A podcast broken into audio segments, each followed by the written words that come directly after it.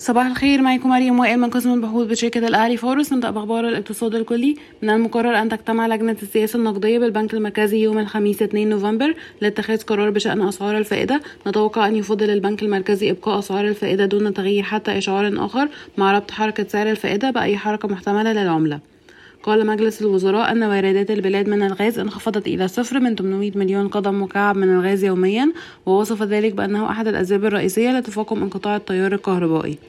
قامت الهيئة العامة للاستثمار والمناطق الحرة بتسليم أربع تراخيص ذهبية أمس لشركة سامسونج التي ستستثمر 55 مليون دولار في منشأتها الجديدة لتجميع الهواتف المحمولة وشركة الفيوم للتخزين والمستودعات وشركة إيجيبت سات أوتو. تخطط شنايدر إلكتريك لضخ 30 مليون يورو في مصنعها بمدينة بدر حتى عام 2025 قالت مصادر حكومية أن حصيلة الجمارك ارتفعت بنحو 57% على أساس سنوي خلال الربع الأول من عام 23-24 لتسجل 15 مليار و 300 مليون جنيه. ننتقل لأخبار القطاعات والشركات. وافق مجلس النواب أمس على تعديل اقتراحاته الحكومة على قانون ضريبة القيمة المضافة يقضي بفرض ضريبة قيمة مضافة قدرها نص جنيه على جميع منتجات الطبخ كما قاموا برفع السقف السعري على جميع علب السجائر مما يتيح المجال لشركة الشرقية للدخان لزيادة أسعار بيعها وهو من المتوقع أن يحدث قريبا. كما يتيح التعديل مجالا لرفع أسعار البيع بنسبة تصل إلى 12% سنويا على مدى السنوات الخمس المقبلة.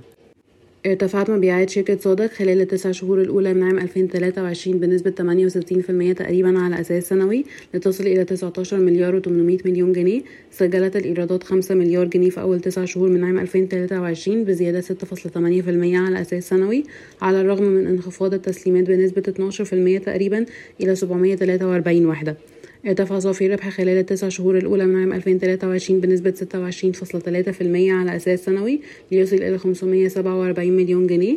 قمنا برفع القيمة العادلة من 23 جنيه و30 قرش للسهم إلى 37 جنيه و56 قرش للسهم. أعلنت شركة القبضة الكويتية عن زيادة حصتها في أليكس فريد إلى 75% تقريبا من 69.5% سابقا من خلال زيادة حصتها في شركة بوابة الكويت القابضة إلى 94% تقريبا من 85% تقريبا سابقا مقابل 47.5 مليون دولار. أعلنت شركة المالية والصناعية نتائج الأعمال المستقلة لأول تسع شهور من عام 2023 بلغ صافي ربح 234 مليون جنيه مقارنة ب 293 مليون جنيه.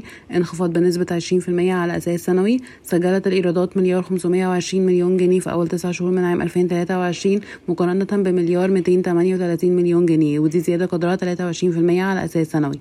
يتم تداول السهم حاليا لعام 2024 استنادا إلى التقديرات المجمعة. بمضاعف ربحية 5.7 مرة و EV to EBITDA 4.8 مرة.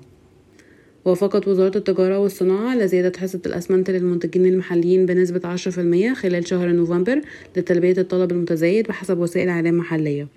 يعتزم صندوق الثروة السيادي الكويتي الاستحواذ على حصة في شركة ابن سينا فارما من خلال ذراعه الاستثماري في مصر Ekuity Holding بحسب وسائل إعلام محلية.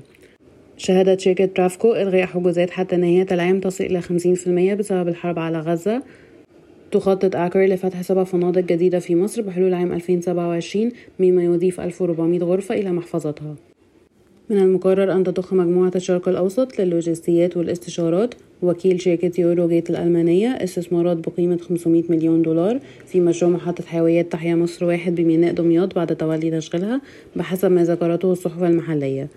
أفكركم سريعا بأسعار السلع العالمية الأسبوع ده مقارنة بالأسبوع اللي فات. انخفض سعر برميل البرنت بنسبة 1.8% ل 90.5 دولار. الفرق ما بين الديزل وال heavy fuel oil انخفض بنسبة 8% تقريبا وصل 417 دولار للطن. اليوريا انخفضت بنسبة 4% وصلت 385 دولار للطن. البولي إيثيلين انخفض بنسبة 1% وصل 1040 دولار للطن. البولي بروبايلين انخفض بنسبة 1.3% وصل 955 دولار للطن. الفرق ما بين أسعار الحديد وخام الحديد انخفض بنسبة 1% مقارنة بالأسبوع اللي فات وصل 337 دولار للطن. سعر الألمنيوم ارتفع ل 2206 دولار للطن ارتفاع بنسبة 2.3% الأسمنت في مصر وصل 2210 جنيه للطن مرتفع بنسبة 10% تقريبا عن الأسبوع اللي فات. الفحم الحراري انخفض بنسبة 2% وصل 135 دولار للطن.